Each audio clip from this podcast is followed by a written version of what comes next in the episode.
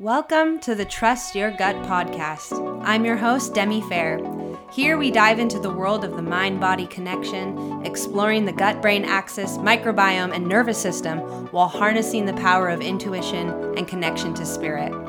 If you struggle with chronic digestive and mental stress and are tired of trying just one more diet or supplement to address your symptoms, then this is the place for you. Join me as we learn from the world of science and medicine, but also from nature, our own inner knowing, and personal stories. Thank you for tuning in, and now it's time to trust your gut.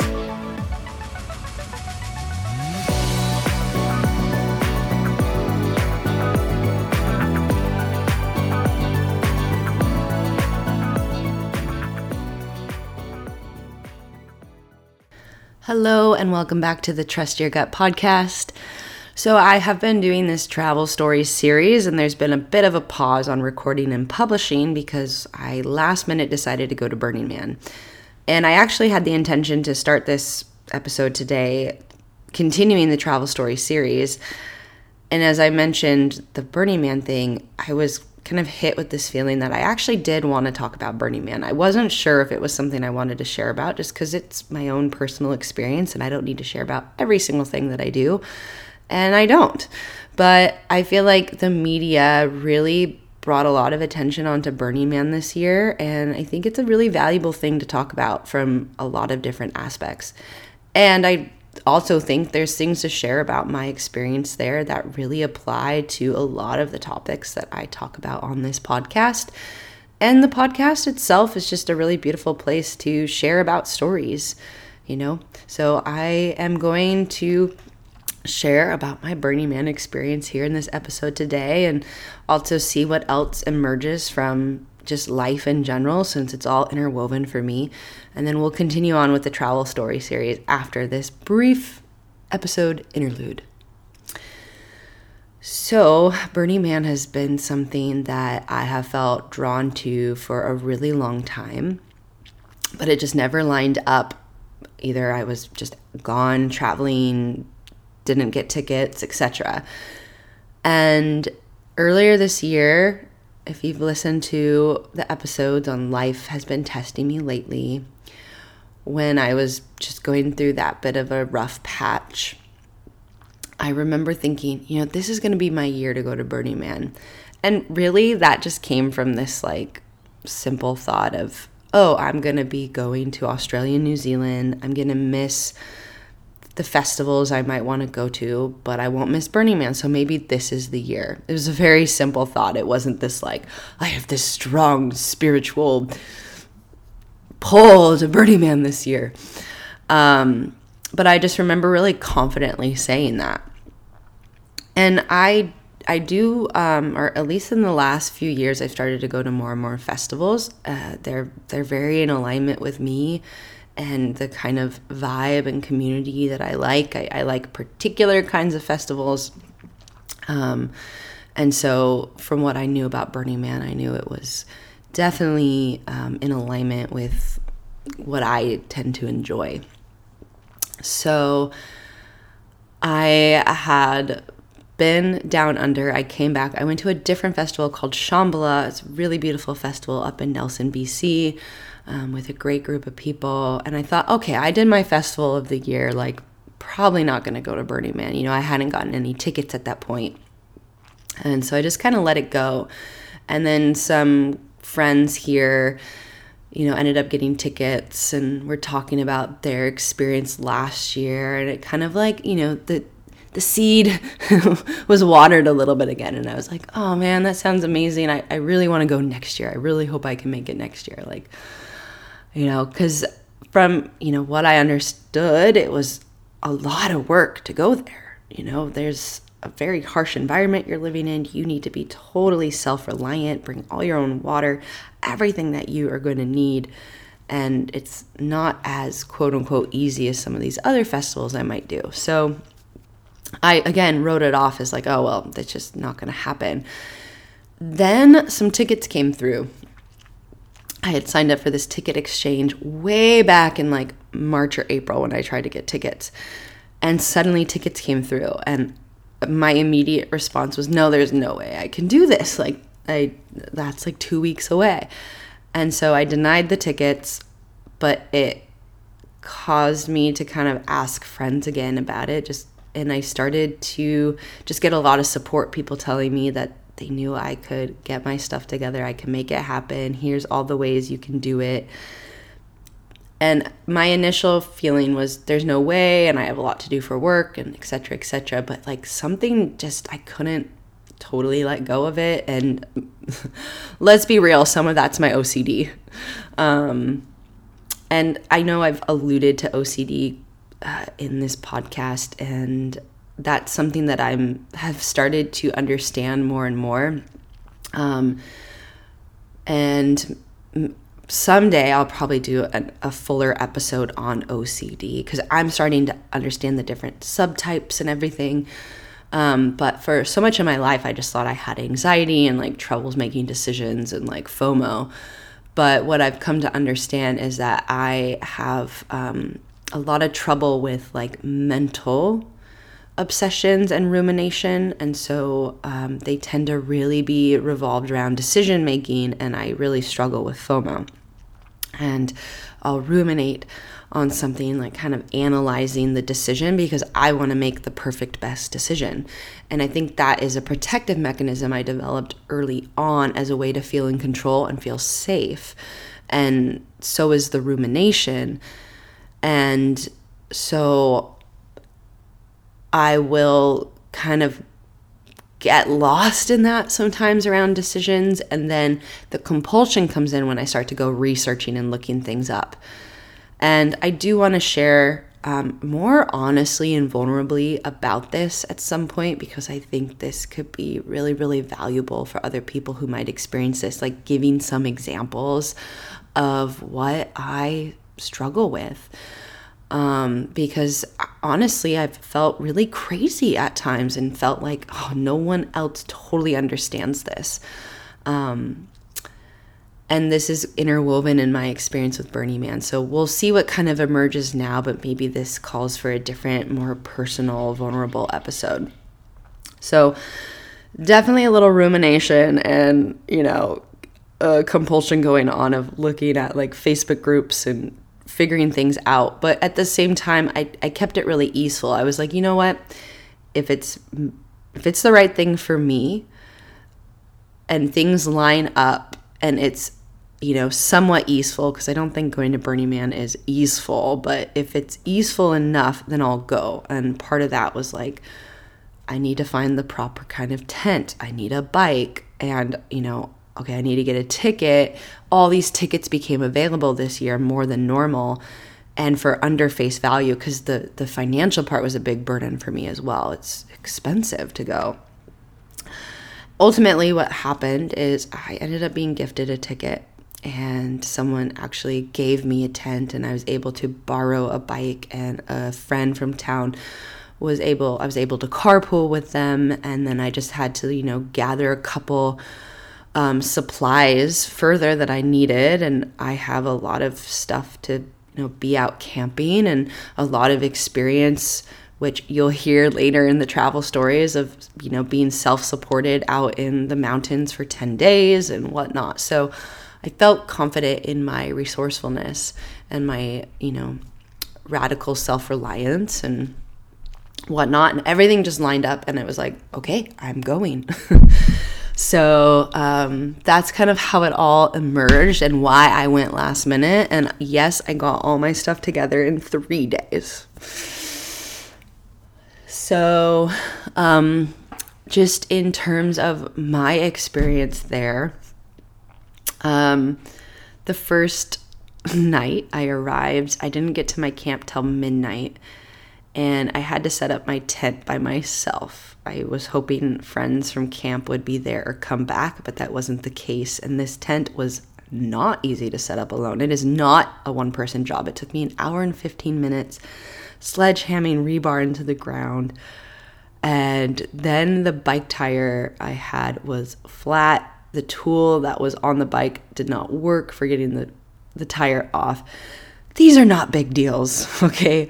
But I had my first breakdown then because I was tired. I had just set up all this stuff by myself. We had two long travel days. All I wanted to do was get on my bike and like ride out onto the playa and see what the hell was going on here because I had driven through the camps and my my mouth was just open and my eyes wide like what is this um, campmates came back helped me get my tire together and then we rode out. And yes when you first ride out on that playa oh my god it is the craziest thing you've ever seen in your life. And you know i've been to quite a few great festivals that i thought had like amazing lights and stages and it just like blew it all out of the water. You're just like what is this so I ended up just like riding around and taking it all in. And truly, that became my favorite part of the experience was just riding my bike around, especially at night on the playa where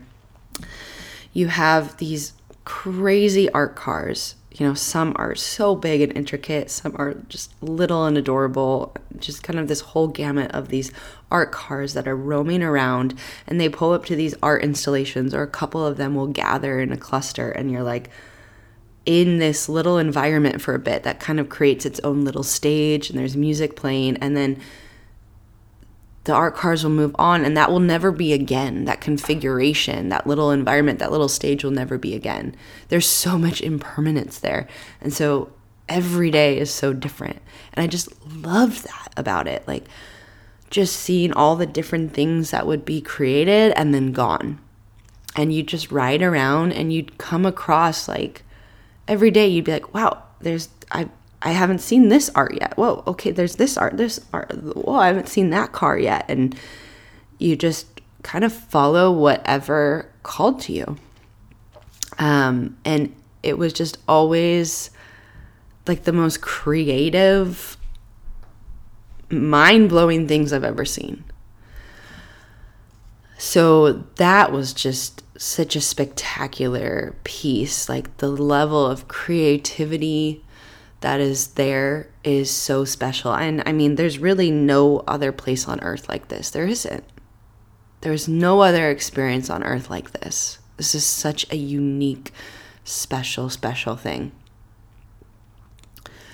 So, probably within the first day, I was like, oh yeah, I'm a burner. Like, just as I knew so much of it in alignment with me and how I like to live and what I value and what I believe in and, and beginning to experience it, it was like, oh, I'm coming every year. Now, I don't know if that's true, but I do believe I will go many, many more times and would love to be more involved in a camp, in an art car, teaching workshops, whatever it may be. So the other thing that really, really struck me was the culture. There's, you know, 70,000, 80,000 people there. I don't know the actual number. I keep hearing a bunch of different numbers. You're going to have a variety of people and personalities, but everybody I encountered and like majority of the energy I felt from everyone around me and everything that I witnessed there was so much presence and openness and intention and love and taking care of each other and authentic expression and full creative expression. It really helped inspire my view of humanity again, which is a really nice thing these days. If we lived like that more and not the like we don't need to live with like crazy art stuff going on on the playa every night and parties but just that level of presence love openness authentic expression creativity coming together and building things coming together and sharing your gifts and your creativity taking care of each other. If we and like acceptance of who the hell you are no matter what like celebration of each other's authentic full expression. Like if we lived like that in the what they call the default world, man, the world would be a better place. You know? And I was so moved by that. Like there was one night um what we were up through sunrise, which is such a beautiful time out there. And we were at this um, set of Tycho. You might know Tycho, and there was all these art cars gathered around, and I just saw all these people taking care of each other. Um, and some of that was like feeding each other, like people out there making pancakes or grilled cheese or pizza or coffee or mimosas or whatever you might want. And you come across that everywhere, right? Like there's so much giving, and sometimes you just find someone making food in the middle of the night in the deep playa or something and and I thought this was like the sun coming up. There was people like skydiving in and doing some weird like hovercraft thing and people flying kites and dancing and cuddling and loving on each other and taking care of each other and feeding each other and I was like wow this is so so beautiful. Um I just don't think we see that at such a big scale right? People do that in their families and in their communities but to see this on such a big scale is just so, so moving. Um, and I made my way to the temple that morning, and the temple is a place where people bring often like photos, memorabilia, they write all over the walls, and it's often about people they've lost and the grief that they're holding on to, but sometimes it's about things that they want to let go of and release in themselves. And at the end of the week, the temple gets burned, and it's this beautiful, beautiful space where everyone's silent and as you walk in you you feel all that emotion. And that morning i really i really felt that. And um the next day i felt like so moved by that experience. I ended up coming across the philharmonic orchestra that they have there in the black rock city who were playing. And the last song they played was bohemian rhapsody and everyone was singing together and got you know stood up. And it was like really powerful. And once they finished, there was this art car right next to it where these two people started to get married. And it was the art car that they ran. And I just watched their wedding and cried. It was just really, really beautiful and moving. And then a beautiful, um, you know, DJ came on after playing this really beautiful mu- music. And, you know, that's kind of just an example of what the different things you might stumble across. And, just how much like love you can feel there. So that was a that was a big thing that really moved me about Burning Man. Um, another beautiful thing is, you know, there's lots of workshops. There's a lot going on, and I'll, get to that in a moment. Um, and I saw that a couple teachers that I've been following for many years, who I really enjoy their work, who are pretty well known or renowned and i'm sure a workshop with them would be very expensive. You know we're teaching. And so i made a point to make it to at least three of those. And that was such a cool aspect to like sit and workshop with these teachers i've been following and really admiring their work and even get to go up and meet them afterwards. You know there's no like hierarchy really. Um, and that was a really really special thing one thing about it that was really beneficial for me was that there is so much going on. Like, you get a little booklet when you get there of like all the things that just the camps are offering, just the camps, not anything else going on on the playa with the art cars. And you start to look through it and you're immediately overwhelmed. There's just way too much going on all the time. And when I was you know, preparing to go, people told me you can't really plan. Like, don't try to plan or stick to a schedule. You know, you're going to be immediately overwhelmed trying to even look at what's being offered. Really, the best thing to do is just like trust that you're going to be in the right place at the right time, or, you know, you're going to be where you need to be, and just like allow yourself to kind of flow around and see what calls to you and follow it. And so, besides like really planning on those specific workshops or maybe catching a friend's set or you know you know that certain sunrise set or whatever. There was a couple things i knew i wanted to get to. Otherwise it was like you got to just let it be. And just like really trust you're just going to end up where you need to end up. And for me dealing with fomo and indecision and that ocd around those things that can be a bit challenging. And i found myself you know at times I think wanting to like see as much as I could. Cuz that's how I am and yeah, I quickly, you know, started to embrace JOMO, joy of missing out, just really understanding that there's so much going on, there's going to be so much I miss out on. There's gonna be so much I miss out on. And if I try to make it to all, I'm probably gonna miss out on more. There's a saying there don't leave fun for fun. And I really like that one and I wanna bring it into my life because I could be somewhere having fun and I might start to think, well, would I have more fun going over to this thing or doing this thing? You know? And you might go to that thing and do that and realize, oh, this wasn't as fun as where I was at. But now you've left that place. And this is in alignment with something I've been working on with a therapist I've recently started to see. I've, I've found an OCD specialist because this is an area of my life that feels like uh, I really want to work on right now and just learn how better tools for moving through that rumination. And, you know, one thing we work on is just like identifying, okay, I want to make the perfect decision right now, but I don't have 100% certainty there is no perfect decision, right? E- either decision, like maybe I, maybe it's the right decision, maybe not. And often that's super true, right? Like I might go off to this other thing and it might be, oh, yeah, that was the best choice. Or maybe not. I might go and be like, oh, this sucks.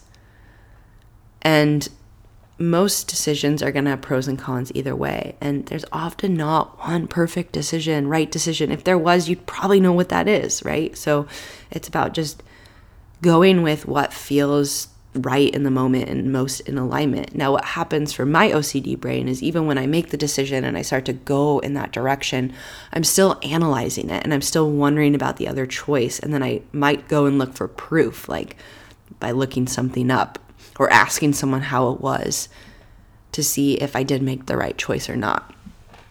So um, it was a really good practice in learning how to miss out and find joy in that and to let go of things like okay, I'm not going to make it to that workshop or I'm riding around and I'm I'm not going to make it over there to that thing that looks interesting or I thought I wanted to go to this camp, but you know what? I'm not going to make it there. And sometimes too it's like I got to listen to my body and I'm exhausted. I need to go to bed. And like, oh, I want to stay out. There's all these fun. Nope, I, I, I, need to listen to that. I'm gonna, I need to miss out on the evening or whatever. And so it ended up being an amazing place for me to practice leaning into FOMO and not knowing what decision was right and just trusting that I was where I needed to be and that I was making the right decision for myself. And that's an amazing gift.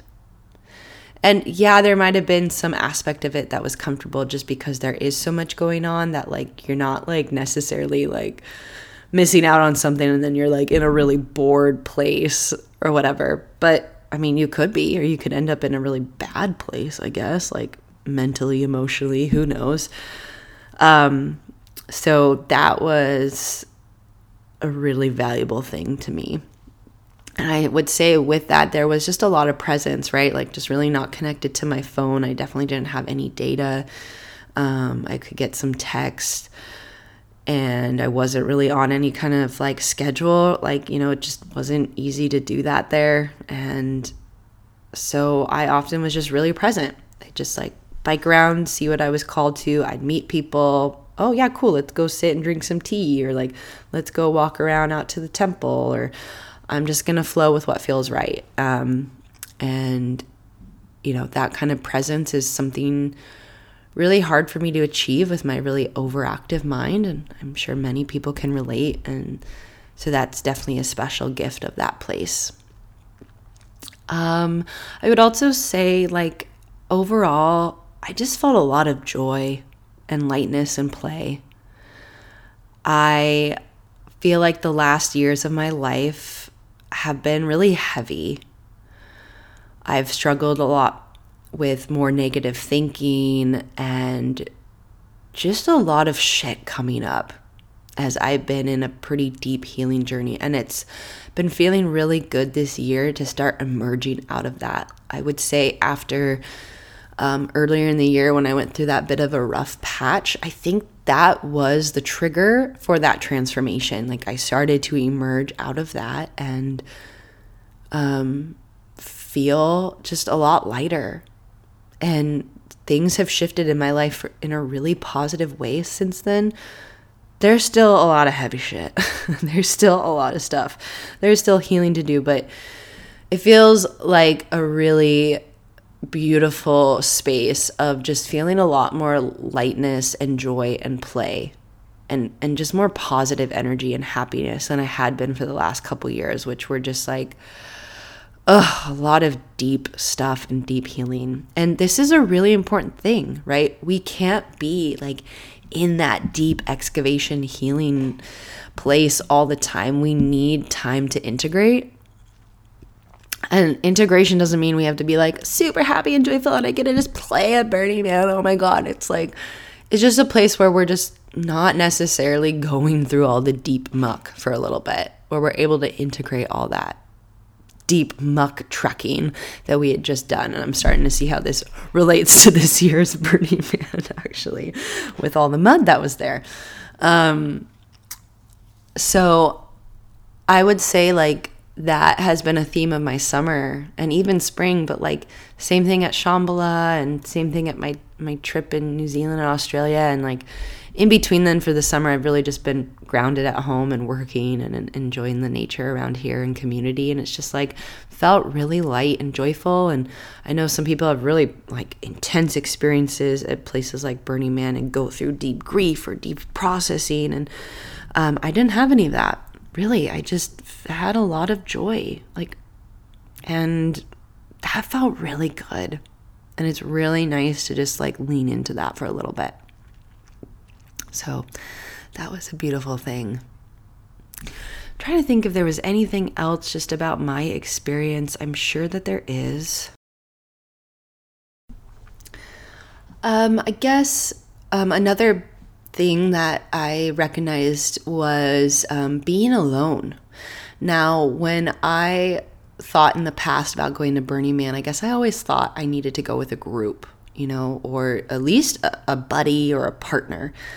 And I did go and I camped with a couple, like three friends, and I had a friend at a different camp who I rode down with, and I had um, a whole group of friends at a, a camp. So I, I knew I wasn't going to be alone. I knew I could, you know, go connect with people. But I went also with the intention of just kind of doing my thing and connecting with those friends when it felt right, but otherwise doing my thing. And one of the first nights, I just went out alone and I had the best night.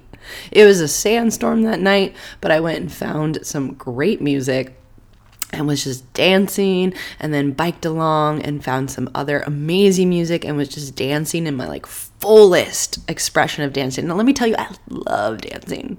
I love dance. I love dancing so much like I'm constantly wanting to find like a regular dance class to go to and the city I live in is really small and there's really not much. Um, but I love dancing so much. It's one of my favorite ways to express myself. I also really love music. Um, this is, I guess, something I probably don't talk about much, but I love going to live music. I love dancing. I love playing music, singing, playing guitar. And well, one thing I was really inspired by at Burning Man was I decided I wanted to learn how to DJ.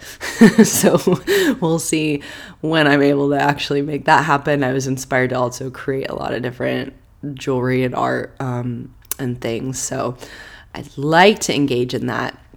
And that kind of brings me to another a topic of this summer um, that I'm going to note and come back to. But um, being alone was such a treat out there. And I was like, wow, I used to travel solo all the time. Why did I think I wouldn't be able to do that here? Because it's the same thing when you're traveling solo if you're out Burning Man solo, you just meet more people. You're just like more open. And you also can just really be true to your own flow and what's calling to you. And I loved that. And I also love being able to connect with friends and adventure with them because that's also important and special. But it was a great reminder of just that beauty of being alone and going out confidently into the world. And whether that world is Black Rock City or whether that world is, you know, the mountains or some foreign country. And I've have found so much value from going and exploring on my own. And I'm really proud of myself for that too. You know, there was just a lot of acknowledgement of like, wow, I feel like very confident in myself and who I am. I have a lot of self love and compassion. I feel confident in my abilities to kind of navigate many different environments and situations. And it's really beautiful to recognize yourself for those things um, and really feel into that. And I thought that was a beautiful experience. So I will just say if anybody listening to this has any um, call either towards you know going to Burning Man or traveling and they feel like they can't do it alone, that's totally fine if that's not for you. I'm not saying it's for everyone, but if you feel a little bit called to that, please reach out to me because I will encourage you. I just encouraged another friend to continue her solo journey in Europe. She was scared. She'd never done that before, and she's been reporting me best thing she's ever done in her life. So I will encourage you personally to go find that for yourself. Um, it's really special. So that was a really nice thing and reminder now, the thing I wanted to circle back to was just this summer has been different for me. So, typically, I spend a lot of time in the mountains, I spend a lot of time outdoors. In the past decade of my life, I have put a lot of effort and energy into my outdoor pursuits. This summer, I have been in the mountains twice.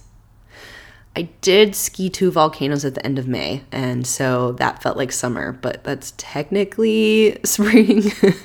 I did hike um, in New Zealand as well, like three hikes, which was amazing.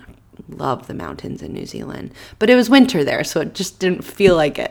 Since being home from New Zealand and Australia, mid July onward, I have been in the mountains twice for two runs just for the day, which is wild to me.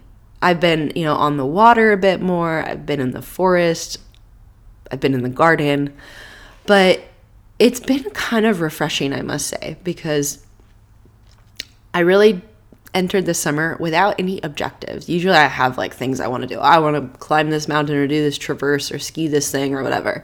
And I had really no objectives going into the summer. And I thought that was really nice. I'd say during COVID, I got pretty focused on objectives and outdoor pursuits because I couldn't travel anywhere. And it was nice to be back in the North Cascades. And I was really inspired by everything.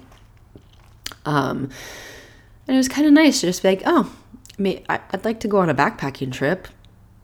And that was about it. And it's also nice to like be like, wow, I've been in the mountains twice. I'm okay with that. It's it is like for someone who has had a lot of FOMO around outdoor pursuits and mountain activity, it is extremely refreshing. And what have I done instead? Well, of course, I did that month down under. So that was a big chunk of the summer. Um, but then I came back, I went to a festival. So it was just all about music, dancing, community, creativity. And then, you know, I was settled at home for a bit, really just in the garden, loving the garden, loving the flowers, working on my business, creativity. That's all very much in alignment with creativity and goals and drive and focus and time with community here and friends and swimming and paddleboarding and just kind of enjoying things at a like more easeful, slower pace. And then I went to Burning Man. Again, community, creativity. And so I'm feeling that like this sense of creativity that was such a big part of my life. You know, I used to be so deeply involved in theater and performance and music. It's really it's been calling to me for many years, but I've just haven't found a way to engage with it as I've been so hyper focused on outdoor pursuits. And so this summer has been interesting to see how like it's that's what's been calling to me is being with community and in a creative space and dancing and expressing myself that way and being, you know, with music and, you know, intentional spaces. And so that has been an interesting thing to observe. And I do hope I get some mountain time and I do want to get at least one backpacking trip this summer and this, well, I guess we're going into fall. So Um, and I will say the winter becomes a really busy mountain time for me too. So I think it's all about achieving balance, and I'm trying to achieve that. so I think that's all I really have to share about my experience, um, at least in that sense of Burning Man. I'm definitely inspired to go back, be more involved. Like I said, I'd like to learn how to DJ. I have a lot of uh, things I want to create. I'd like to teach workshops and, you know, hopefully do this with with other festivals as well. Um, and just kind of continue taking that that culture and that um, sense of presence and connection with me into my daily life. But I definitely want to spend a moment to talk about, you know, kind of what happened this year with the rain and the mud and the media and and all of that, and you know, some of the negative aspects of Burning Man because there are. Um, so the media definitely had a frenzy over Burning Man. Um, it did rain, and it rained a lot more than is typical for that area. Now, it did rain the week before everyone was there during build week because of the hurricane. And so there was kind of already this like, oh, okay, like there's some rain. Like, how's it going to look for the whole week? But the, the forecast looked really positive. So I think people prepared for rain because there had been some that week before, but no one really expected it to rain as much as it did. And of course, when it rains on the playa, that's this alkaline clay that just turns into this like crazy muck that just like totally sticks to your shoes. You can't bike around, you can't move a car around. Like it just, and then it builds like pounds of muck on the bottom of your foot, and you're just like really struggling to move around. It's not fun to move around in.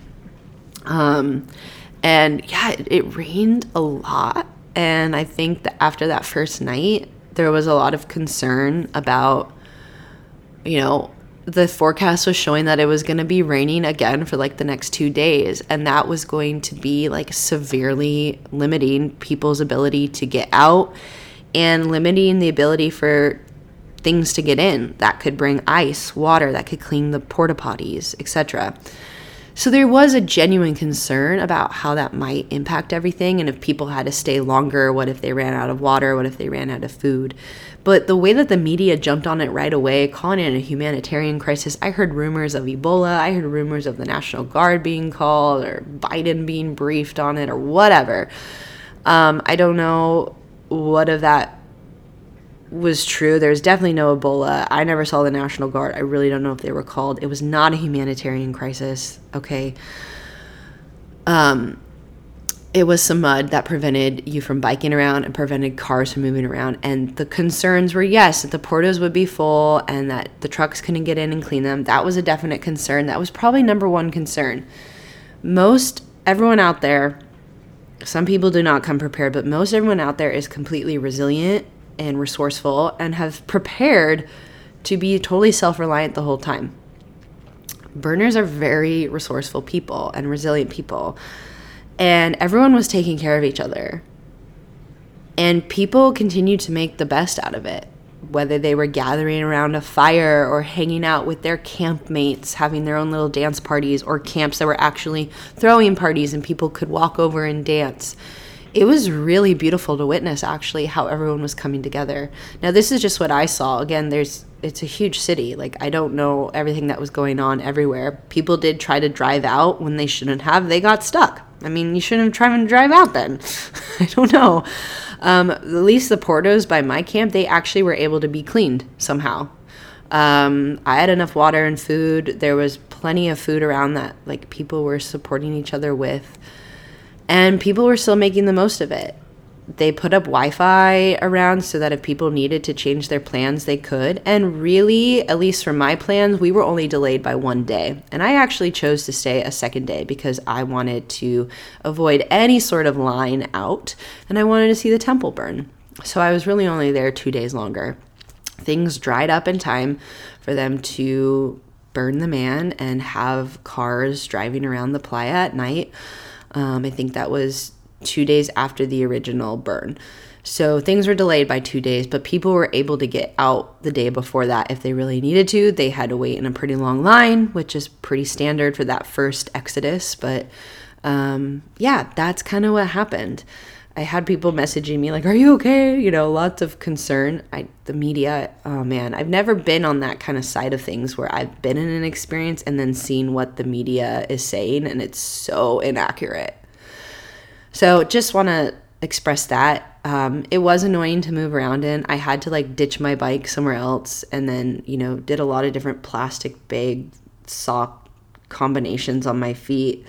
Um, my tent did break at one point, water got in, didn't get anything, you know, wet. I learned a lot about building different shelters, tarps, shade structures. It's really good.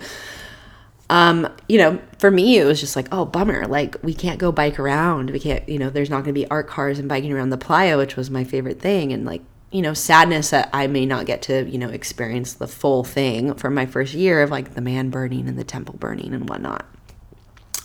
So that was my view of it.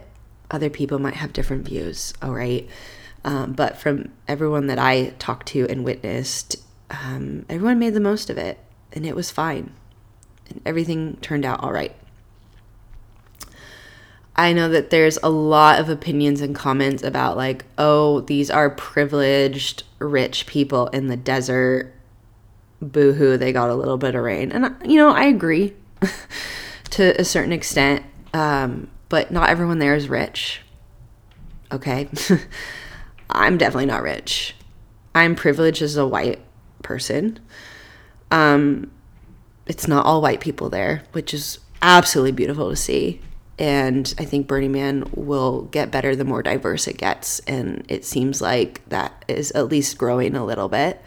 But let's admit that, yeah, there's a certain level of privilege and financial stability to be able to make it to Burning Man. I mean, it's not cheap to get there. The ticket itself is a good chunk of money, but given that you're there for a week and everything you experience, I'm like, wow, that's actually a pretty good price. But then, you know, there's if you join a camp, there's the camp fees. I didn't join a camp, so I didn't pay any camp fees, you know. There's vehicle passes, just like the driving, the gas, there's like all the things that it takes to get there.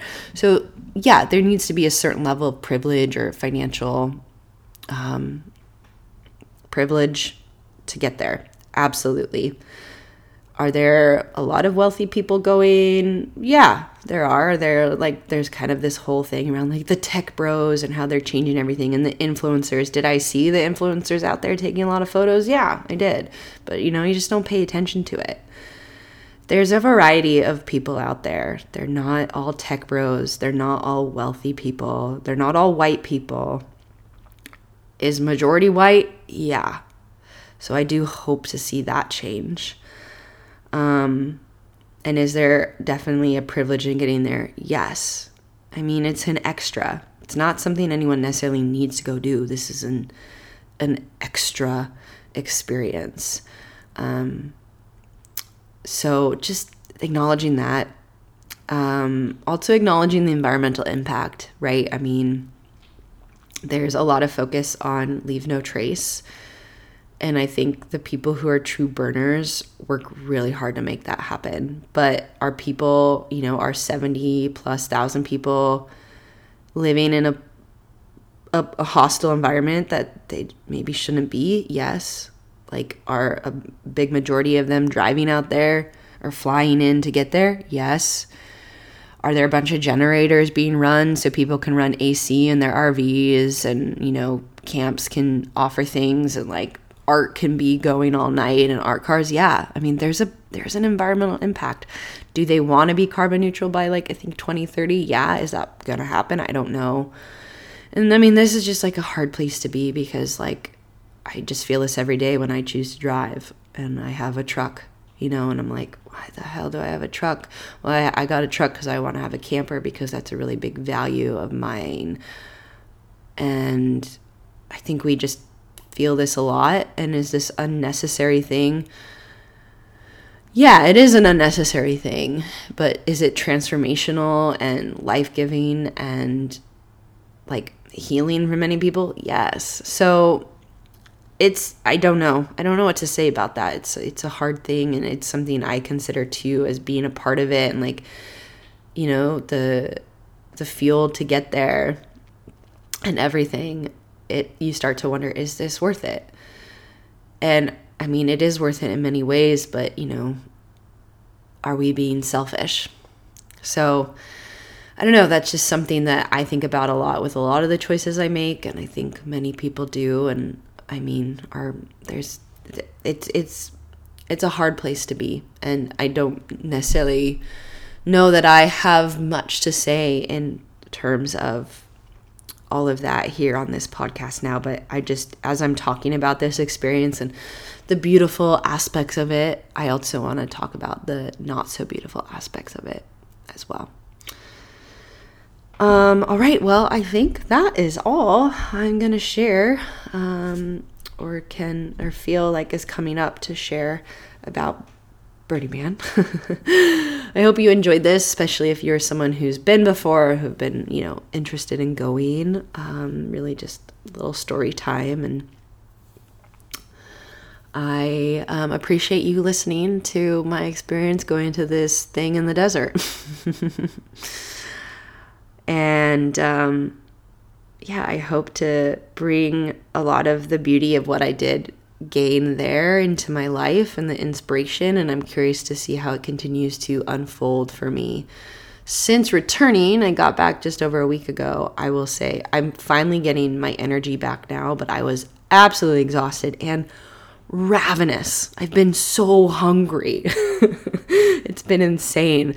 I usually will feel so hungry the day after like big push in the mountains or maybe after a big adventure in the mountains like i'll be pretty hungry the days following. But i did not expect to be this hungry from burning man but i guess there was a lot of calories burnt biking around dancing walking around and um, probably like you just don't eat as much in the desert i think. So my body has been catching up and let's be honest it's not a great thing for your body and your gut.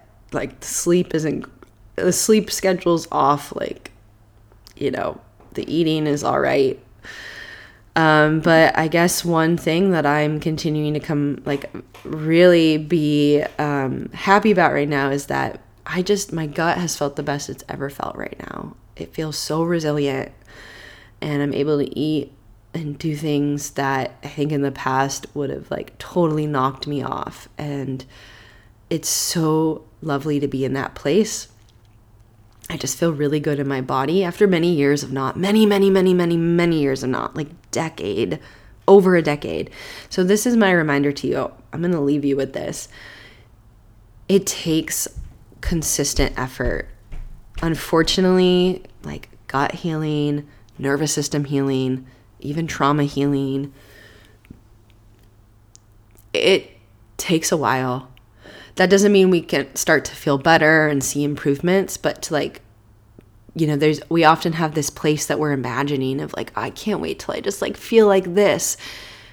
And I've worked on it so much and I wasn't always doing the right thing and that was part of my learning and that's you know hopefully what I'm here to help you all with is to, so you don't necessarily have to go make all the same mistakes that I did but um when I look back at it all now, I'm like, wow, it took me being just really consistent with things for a long period of time before I got to this place.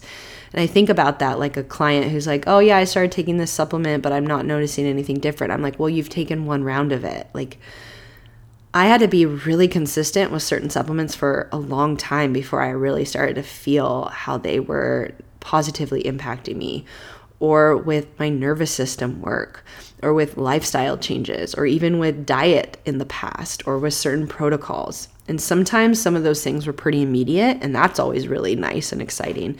But overall, this has been a long journey of just being consistent and consistently showing up and loving on my body and committing to my healing. It hasn't looked perfect. It's been a lot of different things, but this is not an overnight thing. And I know that can be really disappointing to hear, but it's the truth. But then once you are consistent, it really becomes sustainable to the point like where I'm at now, where I feel so much more flexibility and freedom with what I can do with my diet and my body and everything, and still like feel resilient and good in my gut brain. And resiliency is truly, truly, truly, truly, truly the goal, whether it is building resiliency in our nervous system so that we're able to face the stressors of life and not be totally knocked into dysregulation or a trauma response. You know, facing the symptoms that we might have flare up and not be totally mentally, emotionally derailed into despair and helplessness, building resiliency in our microbiome. So we might take a round of antibiotics because we have to, because we get an infection, but we know that we're going to bounce back and our gut's going to be okay. Or we're going through a period of stress, but we know our microbiome is going to be okay because it's been it's been built to be resilient. Right. So when it comes to like what is true healing, true healing is building resiliency in your entire system, your entire gut brain system, your nervous system, and your gut and your microbiome. So that is the goal and that is the ultimate goal of the Gut Brain Healing Toolkit. So I'm just going to mention that now as it's coming up. I am, I've been redoing videos and rearranging and upgrading the program. And my goal is to have it open in, within the next month or in a month. So if you're interested, head on down to the show notes. There's a link to get on the wait list because I'm going to offer a spot to those on the wait list first with a special uh, discount. So that's the best place to be if you're at all interested in being supported to build the most resiliency in your gut brain and truly heal in that way. Thank you so, so much for being here and listening to this kind of random episode about Burning Man, but nothing is totally random because it's all interwoven. in uh, what I'm teaching here on the podcast and what I'm experiencing in my life. So, thank you so much for listening to this. We'll be back with continuation of the travel story series. I appreciate you all so much.